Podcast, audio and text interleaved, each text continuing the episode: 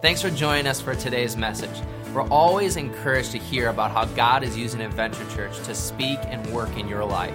If you've got a story you'd like to share, please do so on adventurechurch.tv slash my story. Also, if you'd like to support Adventure Church financially, you can do that online and help us bring messages just like this one to you each and every week. Now let's prepare our hearts to hear a word from God. Well, this past week marked a uh, significant week in my life and in Jess's life and in the life of our family. Uh, it was five years ago on Wednesday, I believe, that our daughter Riley had open heart surgery at five weeks old.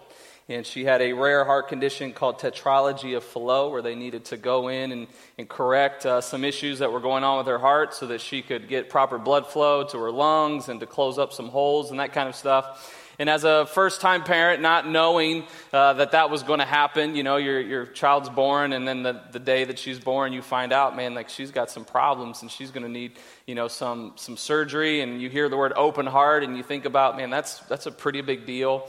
And so we, uh, over the, the first five weeks of her life, just kind of went to the doctors and prepared for that. And that week, I'll never forget the feeling. And, and, this week, you know, just seeing the pictures on Facebook sends Facebook memories to you. Anybody getting used to that yet? Like, I sit there and like thumb through my memories, and I'm like, oh my gosh, look at my kids. Look how big they are. Like, all these memories come flooding back. And this week was the week. This past week that Riley faced open heart surgery. So immediately, a lot of those feelings that I had coming back, and I, will never forget, you know, the, the, I can vividly remember driving to the hospital at like five in the morning, that it was dark, it was cold, and knowing like I didn't sleep that night and just on our way to the hospital, I remember that. I can remember walking in, I can remember walking through the hallways and checking in and, and sitting back in this room and it was cold and Riley hadn't eaten, you know, for like 12 hours. She wasn't allowed to eat. So a five week old that doesn't get to eat, right? They're not really happy. And so I can remember I'm just sitting there holding her, trying to get her to calm down, trying to get her to fall asleep. And finally she falls asleep. And that's when the nurse walked in and said, okay, it's time. And the surgical team was there. And I'll never forget the feeling that I had of handing a five week old over to them to go, man, they're about to open my daughter up. And I remember handing them over, and they're, you know, we're kind of like just starting to cry, and the, they try to comfort you. And we walked down to this hallway, and the doors were there, and they said, This is as far as you can go and we promise you we're going to take great care of her. And I remember walking down the hallway, going to the waiting room, sitting there, and just beginning to cry and pray. And the feelings that I had in that moment, those are something that you never forget. But I knew, not because of my feelings, but because of my faith, that God was going to be with her. And that the God that I served loved her more than me and that he was never going to leave her and that he was never going to forsake her. But I can remember the helplessness that I felt. I was helpless. There was literally nothing I could do for my child. There was nothing. It was completely out of my control. It was just, here you go. And I wasn't just placing her in the hands of that nurse, I was placing her in the hands of the God that I serve and the faith that I have in Him. And so today, we're starting this series on hope. And today, I want you to realize that there, there's going to be times in life that you feel helpless, okay? That there's literally nothing you can do. It's just totally out of your control. But that does not mean that you are hopeless, okay? And there's a big difference between that. There's a difference between feeling helpless and hopeless. But how can that be? How can we feel hopeful in helpless situations? How can we find hope when it seems like there is none to be found? After all, right? Like life is full of these situations where we just find ourselves feeling completely helpless. In Luke chapter 2, verses 8 through 11, a very familiar passage with the Christmas season on the birth of Jesus, it says, that that night there were shepherds staying in the fields nearby, guarding their flocks of sheep. Suddenly, an angel of the Lord appeared among them, and the radiance of the Lord's glory surrounded them, and they were terrified. But the angel reassured them Don't be afraid. Maybe some of you this morning, we can just stop right there. Maybe that's what you need to hear from God today. Maybe you just need to hear. Maybe you feel helpless, but don't be afraid. Don't be afraid. God is with you. His presence is with you. That's what Christmas is all about. And he says this the angel says, Don't, You don't need to be afraid. I bring you good news. Look at your neighbor and say, Good news. There's good news, AKA, there's, there's hope. There's hope for you. That's what the good news is that there will be great joy to all the people. This news, this hope is going to bring you joy. The Savior Yes, the Messiah, the Lord, he has been born today in the city of Bethlehem.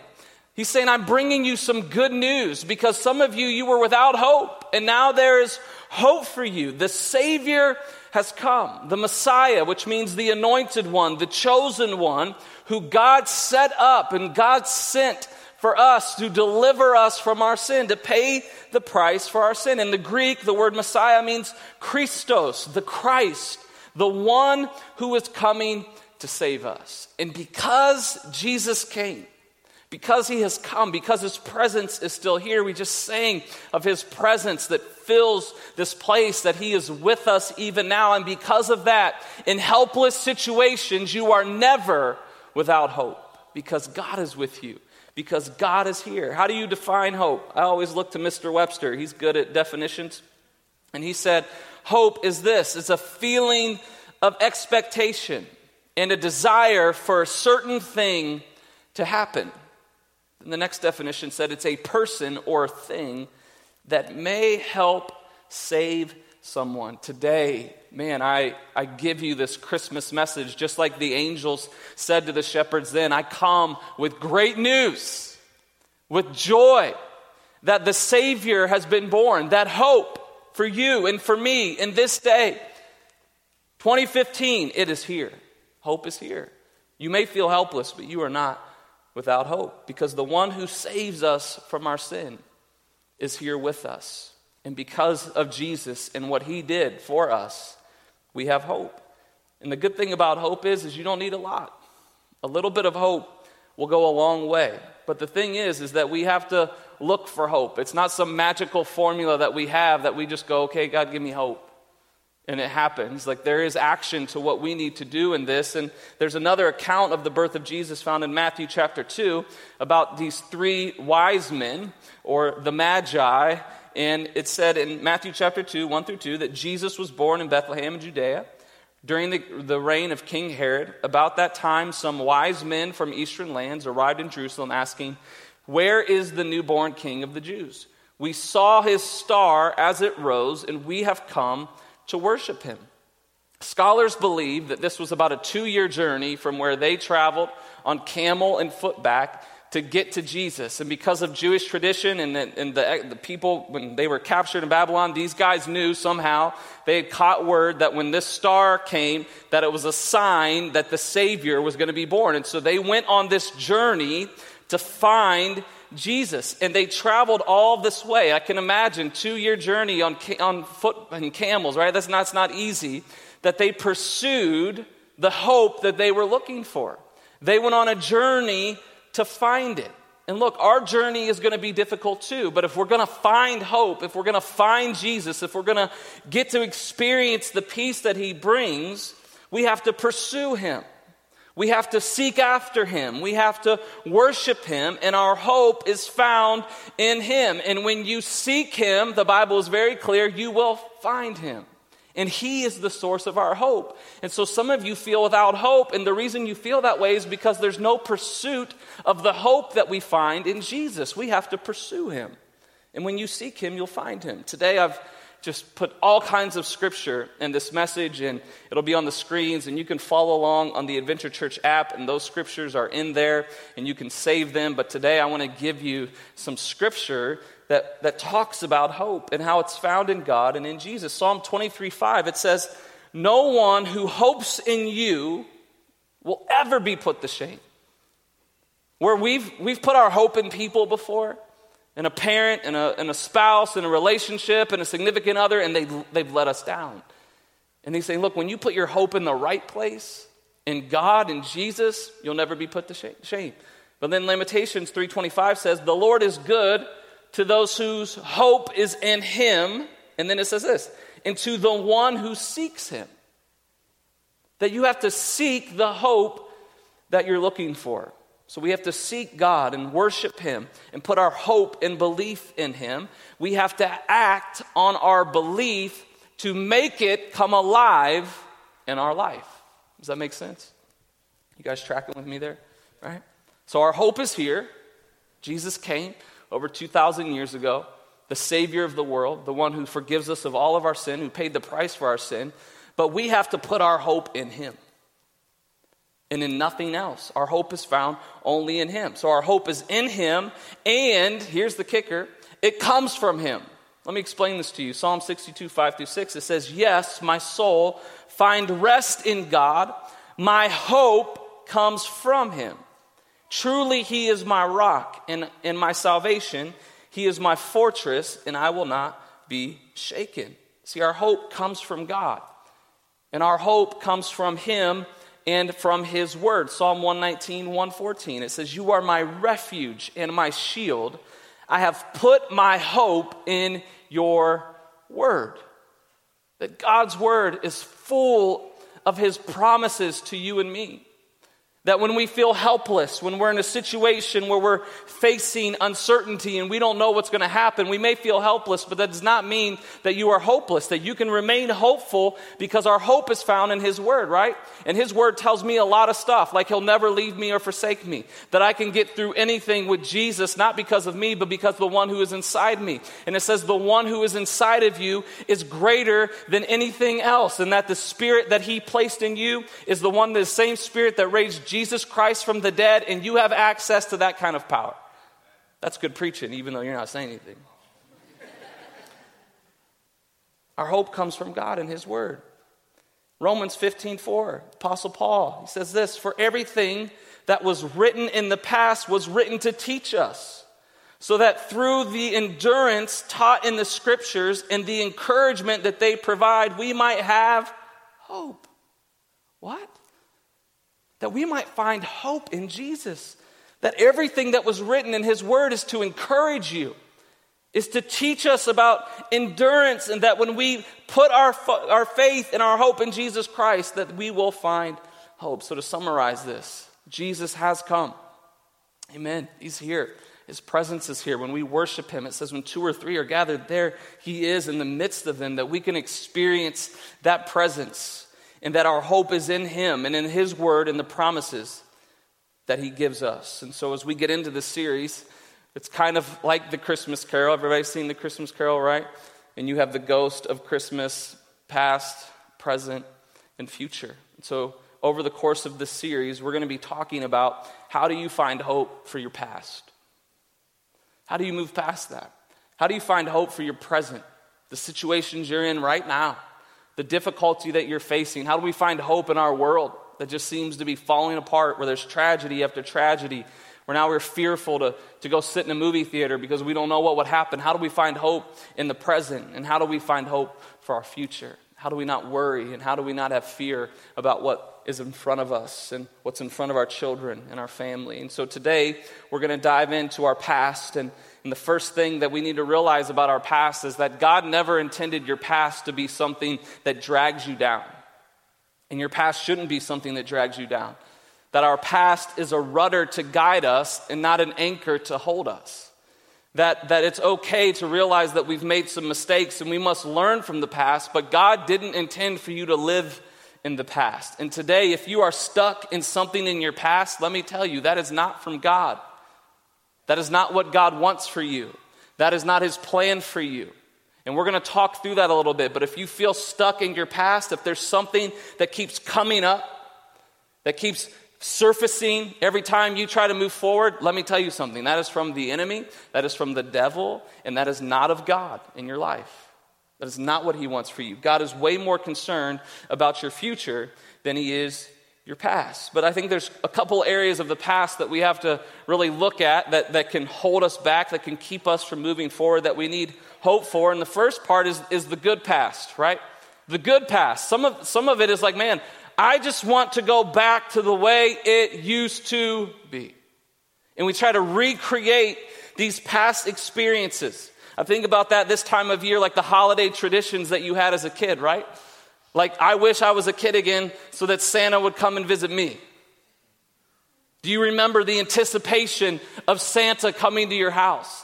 I'll never forget that I had this pillow pal, I think it was called or something, and Santa brought it to me. And I, I still question why he brought it to me in this black trash bag. I just don't think he, he knew how to wrap it any other way.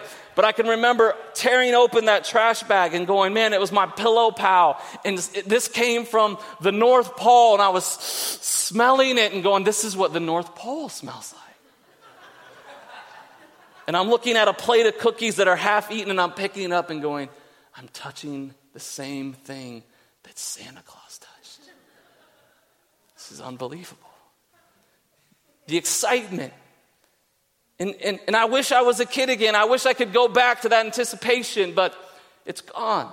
Don't we try to do that in our life sometimes? The good part of our past, where we go, man, if I could just get back to that, that season, to that time, the way it used to be. And I'm telling you, the way it used to be will keep you from all that God has for you right now. We deal with that in church all the time. People send us uh, song requests, like we're DJs, and they go, can you play this one song? I'm like, That song is like 30 years old. Yeah, I know, but man, they played it at this summer camp I went to, and it just takes me back, you know, and I just want to feel that way again. I'm like, You ain't going to feel that way again. We can play that song all you want. You ain't going to feel 30 years younger with not a care in the world, right? But we try to recreate past experiences. That'll keep you from what God has for you. The bad, the bad part of our past, right? Shame. The shame of what we feel for things that we did because we regret it. And if we could go back, man, I would do that different. I wouldn't have done that. I wouldn't have said that. I would take those things back, and because of that, we deal with guilt. And, and we, we struggle with, with forgiving and moving forward. And then we've been hurt, or people have hurt us. You've been wronged. Someone someone did something to you and it still hurts, there's still an open wound there. And there's bitterness because of it, and there's unforgiveness in your heart. And I'm telling you, man, that will hold you back. That'll keep you from pursuing all that God has for you. I think about the movie Back to the Future. You know, we just celebrated like the, the date that they went back, and it was all over the Facebook, and Michael J. Fox was on Jimmy Kimmel, and Doc was on there, and and I was kind of recreating those experiences, watching those movies, and they had the marathon, so I record DVR'd all of them and was watching them and just, just thinking about the, the awesome part that, that they could go back, right? Like that was the whole thing in the movie. Like, hey, we messed this up, so now we got to go back, back, you know, again, again, to refix what we messed up so that your future can be good. And we try to do that, where we live in the past, that we can't go back there. We can't take a time machine back there, but we, we still live there. And we're trying to figure out how can we fix this, and there's no fixing it. It's over, it's done. And today, that's what you have to realize is like, look, the past is the past. You, you have to learn from it, and God wants us to learn from it, but you cannot live there because God is more concerned about your future than He is your past. To explain to you why. So, how do we do that? How do we get past our past? The first thing that you have to do. This is the take home application. And it's a lot easier to preach than it is to live. But the first thing you have to do is forgive others. You got to forgive some people. If you're really going to move on from your past, the, the hurts, the unforgiveness, the bitterness, we have to forgive one another. Hebrews 12 15 describes bitterness as this poisonous root. It says, Look after each other so that none of you fails to receive the grace of God. Watch out that no poisonous root of bitterness grows up to trouble you, corrupting many.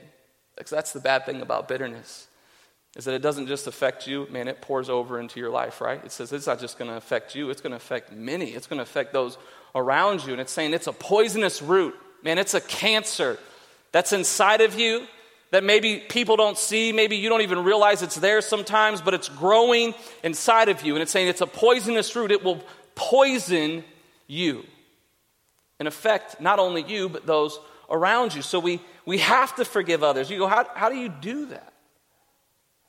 But see, forgiveness is for you, it's not for them. Okay? That's the first thing you got to realize. It's not about them. You see, Bitterness, again, is like this cancer. It's unforgiveness and bitterness is like drinking poison and expecting the other person to die. And you go, well, if I forgive them, I'm letting them off the hook. No, you're not. You're letting yourself off the hook because you're still living in the past. And that person still has power over you because you haven't forgiven them. So why would you let them hold you back from all that God has for you? You let go of it and, and move forward. I was talking to a guy this week who went through a divorce, and his wife just closed it up, said, I'm done. I don't want to fight. I don't want counseling. I want nothing out of nowhere. And he was talking to me this week, and I'm, I'm just amazed at, at how the grace of God and the power of, of God is working in his life. He was like, Yeah, I just, I had to let it go. I was like, You, you talked to her? Yeah, yep. We talk to each other. We have a friendship. I'm like, Man, that, that's amazing, dude. Kudos to you. If, if I was in your spot, I hope that I could respond the same way. Because he understood. If, if I just hold on to that, it's going to keep me from all that God has for me. I got to move forward. And here's the other reason we forgive because it's not about us, it's, it's not about them, it's about you. We forgive because we've been forgiven. The Bible's very clear about that. Matthew 6, 14 through 15, it says, If you forgive those who sin against you, your heavenly Father will forgive you. But if you refuse to forgive others, your heavenly Father will not forgive your sins. That the amount of grace and forgiveness you extend to others is, is directly the amount that God extends towards you. Don't about you, but I need a lot of His forgiveness. Amen? I need a lot of it. So I'm not going to be holding back what I can give to others so He doesn't do it to me. We forgive because we've been forgiven. I'm thankful that, that there's people in, in, in my life that have forgiven me because I've made some mistakes in my life. I've let some people down. I've hurt some people, and I'm thankful that they have extended grace to me, that they've extended forgiveness to me, and that I can do the same for them. And you go, but look, you don't understand, Kyle. You don't know what they did. You don't know how bad it hurt. Man, I understand that there's, there's certain things that happen to you that, that take some time to work through, that maybe even takes counseling, it takes some, some really diligent work on our part to move forward, but you can move forward. And I would say this is how you do it. And it's really just one word is, is you pray. You pray. And you don't pray for them to get into a wreck, right? You don't pray for them to lose their job or for someone to do to them what they did to you, right? We don't pray that way. You pray that, that they would turn their life to God. I think that's the biggest prayer we pray for people who have hurt us. We pray, God, I pray that they would turn back to you. Because the reason they're making these decisions and these poor choices and they're hurting people is because you're not at the center of their life.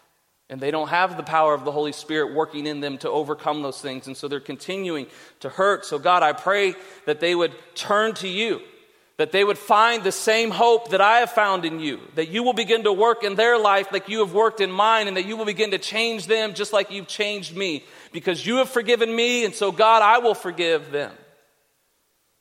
Matthew 5 43 through 44, it says, You have heard that the law says, love your neighbor and hate your enemy. How many of you wish that was still the law, right? That God said, yeah, you can just hate them all you want. But God knew better. He knew what that hate would do to you. He said, but I say, Jesus said, love your enemies. Pray for those who persecute you. In that way, you will be acting as true children of your Father in heaven. When you forgive people that don't deserve your forgiveness, you are putting God on display in a way that is so powerful and transformational that they will go, You didn't, I didn't deserve your forgiveness, yet you have forgiven me. Man, that will make room for God to work in their life. But listen, don't wait until you feel like praying to begin praying, okay? Listen, for bitterness and unforgiveness, that's an act of obedience. It's not an act of, I feel like praying for you now. Listen, you will never feel like praying for someone who hurt you. But you begin to pray anyway. You act now, and then the feelings will follow because it's only when you get God involved that the supernatural, and that's supernatural to forgive someone who's hurting you in a deep way, the supernatural will follow that. So you begin to pray. And maybe all you get out at first is God be with them. God be with them. God save them. God, help them turn to you. And that's all you get. And as you begin to pray, I believe it will begin to change not only you, but it will begin to change them. To move past our past, we have to forgive others. Secondly, you need to forgive yourself. For a lot of you, this is, this is, this is even bigger than forgiving someone who's hurt you. You need to forgive yourself. Jeremiah 31 34 says, And I will forgive their wickedness. This was the prophet saying, I will forgive their wickedness and I will never again remember their sins. You see, God not only forgives our sins, He forgets about them. You go, so what are you saying, Kyle? Like God has a bad memory or something? Too many kids to keep up with? Can't keep track of everything that we've done wrong? No, no, no, no. It's, it's not that God doesn't remember, it's that God made a choice not to hold them against you anymore. Because He sent Jesus. Hope has come. Hope for your past is that you are in Jesus, that He no longer holds your past against you. He no longer holds what you did yesterday against you. He doesn't hold against you what you did 20 years ago. He says, It's over. It's done. I'm not concerned about your past. I'm focused on your future. So my word says that I don't only forgive you, I forget about it. I'll never bring it back up again. That's hard for us, right? Because we can't do that. We can't remove things from our memory. So we may forgive someone who's hurt us, but we still don't trust them. Well, I forgive you, but I'm not letting you do that again. And we keep a wall up, right? And we don't forget about the hurt. We may move forward in some ways, but don't forget. But God says that He forgets, He doesn't hold them against us. Romans 8, 1 through 2, it says, So now there is no condemnation for those who belong to Christ Jesus. If you belong to Him, there's no condemnation. And because you belong to Him, the power of the life giving Spirit has freed you from the power of sin that leads to death.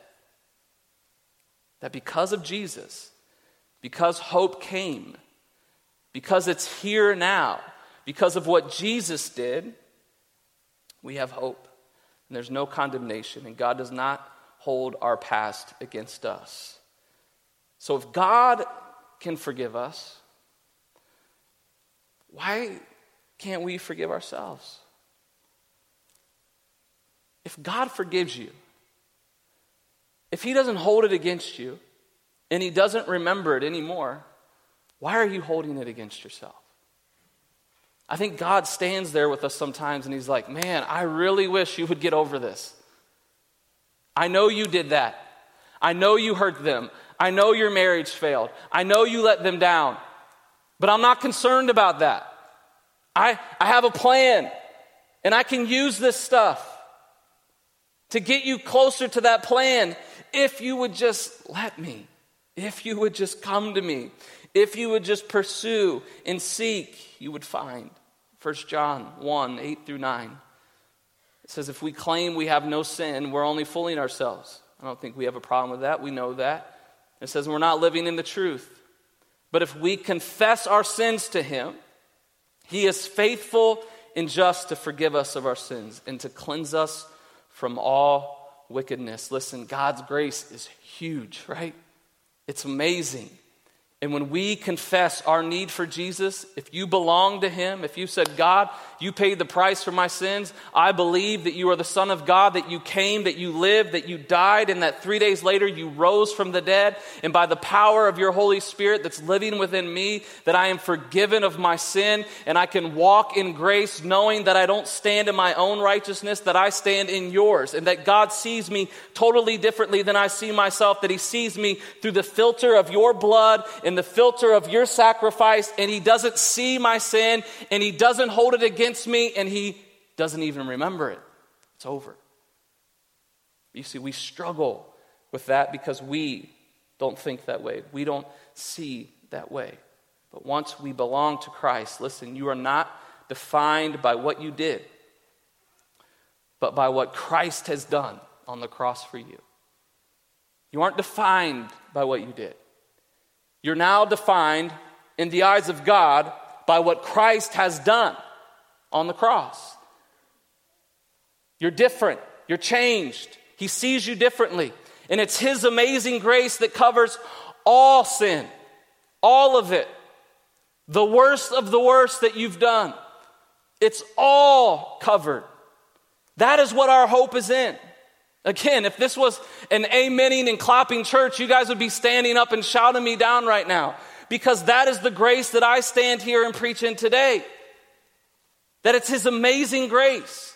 In 2 Corinthians 5:17 says, "And this means that anyone who belongs to Christ is a new person.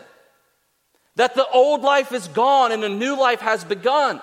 And all of this is a gift from God. Christmas, the gift of Jesus, who brought us back to himself through Christ. And God has given us this task of reconciling people to him.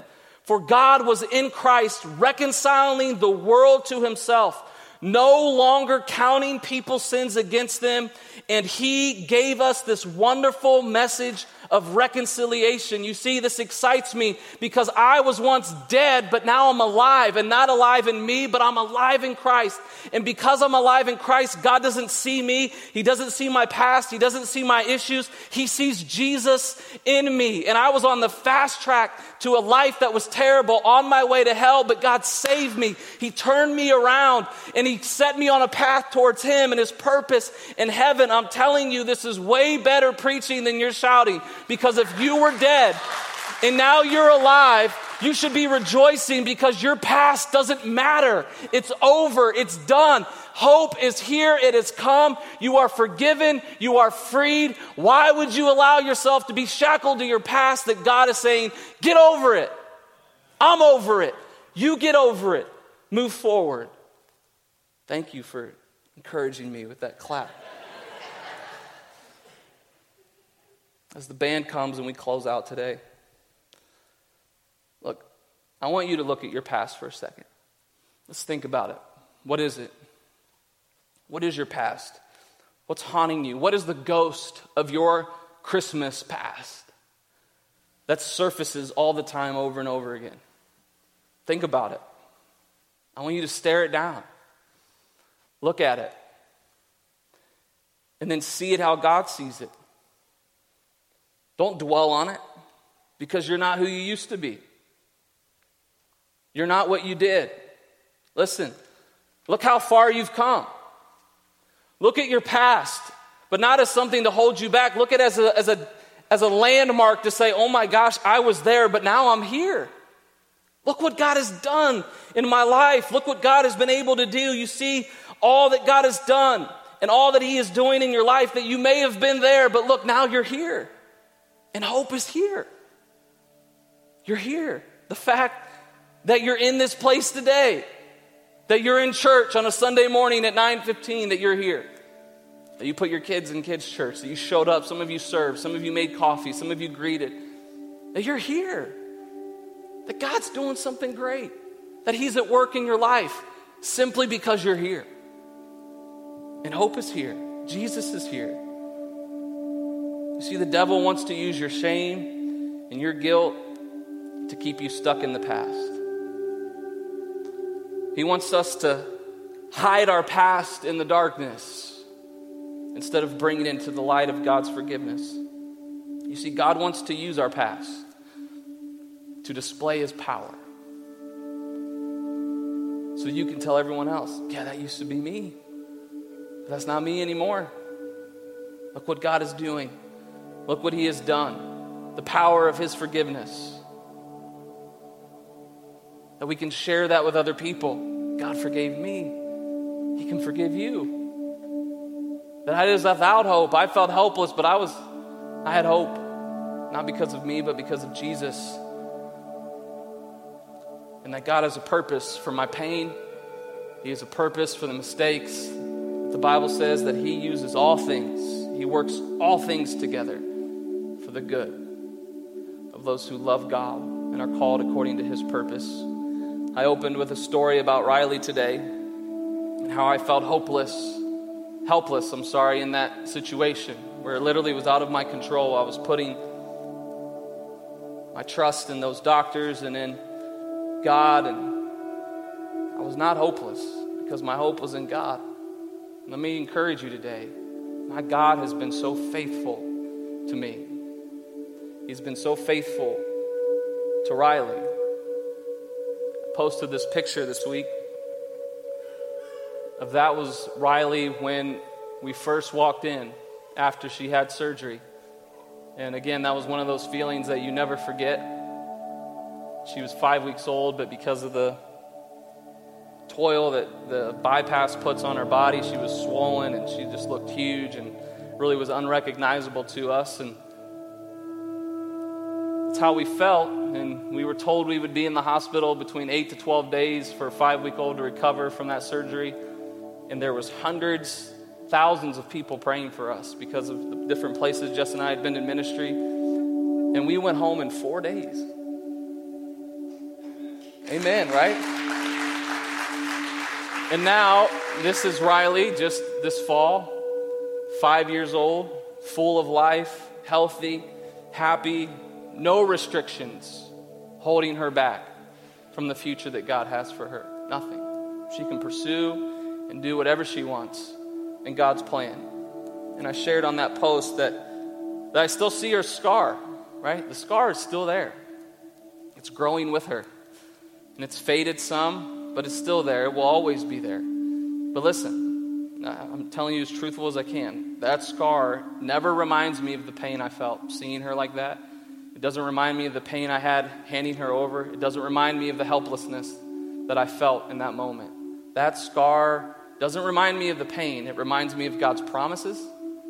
It reminds me of His provision for her. And it reminds me of His purpose for her. And in fact, we don't even call it a scar with Riley. We call it her miracle mark. That that is a mark on your life when God provided a miracle for you. You never forget that. You never forget what God did for you. And I know because of the way He moved and what He did, that He has a great purpose for her pain. That He's a great purpose for our pain. And that scar serves as a reminder of His faithfulness. And listen, if He did it for her and He did it for me, He'll do it for you. Whatever scar it is, whatever wounds you have, He can heal it he can bring purpose from it, and He will work it together for your good. So today, as we stand and we close with this song, and this song is, again, talking about the presence of God, that our hope is here, that His presence is what brings hope, and that the chains that we once wore, they don't bind us to our past, they don't tie us to our past. The chains we wore actually now shackle and bind the shame that we felt. Because there is no condemnation for those who are in Christ Jesus. And if you belong to Him and your purpose is in Him, He will remove your past from you, He'll forget about your past, and He will use it for His glory, for His purposes in your life. And so today, as we sing, would we put our hope in Jesus once again? Would we put our faith in Him and declare how good He is to us? And for some of you, Maybe you need to lift your hands. Maybe you need to like literally let go of those chains and declare in faith that God has a purpose, that because He came, you have hope.